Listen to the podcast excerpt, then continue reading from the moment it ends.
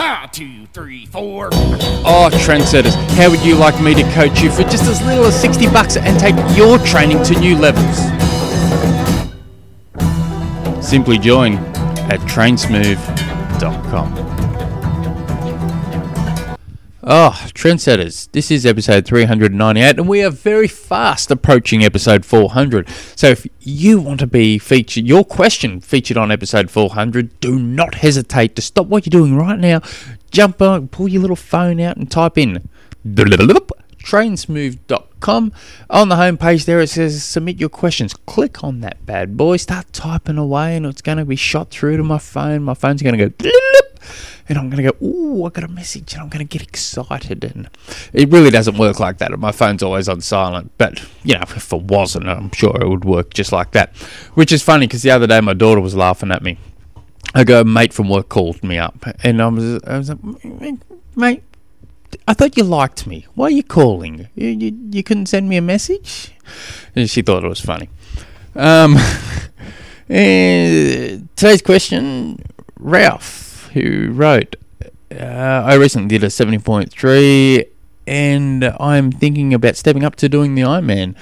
What differences in training should I be considering?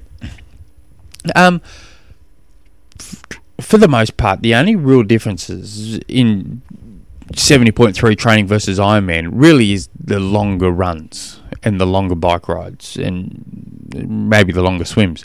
A lot of it, a lot of the other stuff's about the same you, we might change, you know, might change the, the intensity levels on certain sessions, might change um, yeah, some of the volumes on some sessions, but generally, generally speaking, and that's all I can work off here. Generally, um, Monday to Friday, we've only got a certain amount of time to train because we've all, you know, we work. When I mean we, I mean others. Um, work Monday to Friday, nine to five, eight you know, eight to five or whatever it is. And so you got that little pocket of uh, time in the morning and a little pocket of time in the evening. Um, that's not running around kids to sports and music and all sorts of other little things they've got going on. Um, so we've got these little pockets of time throughout the weekday, and then on the weekends we've got a little bit more time, so we can generally put a little bit of a bike ride, a longer bike ride in, and a longer run, and uh, maybe a, a you know if the family's happy with it, we can throw in an extra swim and maybe a strength session or whatever.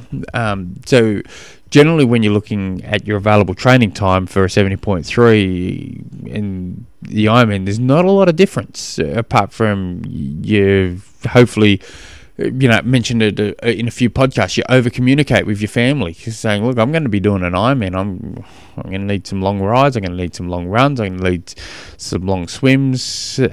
Fair, you know, and you and you try and work with work with your family, saying, "Look, I've, I've got to start doing pumping out six hour bike rides."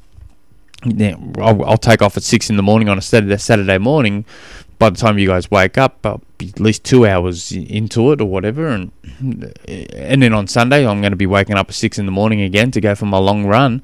And by the time you get, by the time I get back, you guys should be just about waking up, and we can spend the day like a normal family. You, you're sacrificing sleep. Um, this is me just, you know,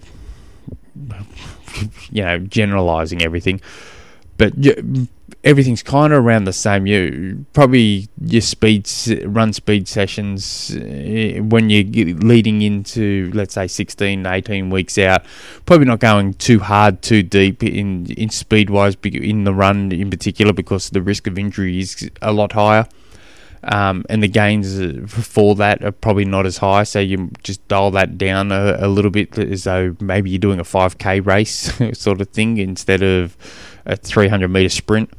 Um, so some intensity levels are going to be different, and but not a lot. And your, and your long bike rides and long runs in particular are going to be added onto, but most of it's going to be about the same. So first first thing is get it, the whole family on board, and then you can start penciling out, saying, all right, well, I've got the Ironman on, you know, first of December.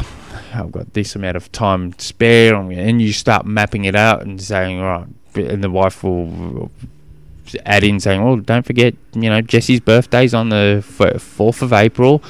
uh, you know, oh crap, that was going to be my long bike ride. Sure thing. And then you say you've got to wipe that off, and you go, oh, don't, don't forget, we got, you know, cricket trophy night on this day. Oh, great. Okay. And you know, you start kind of penciling it, uh, start working out what you're, what's available. If you just say, I'm going to do an Ironman, and oh, okay, good on you, honey. Yeah, you go for it.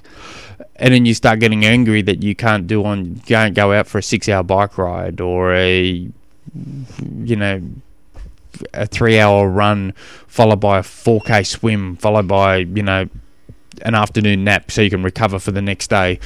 Um, so you got to get the whole family on board. But yeah it is a good addictive sport though. I, I love it but yeah. If you guys have any other questions jump on through to the website trainsmooth.com send me through an email tim at trainsmooth.com until next episode hooroo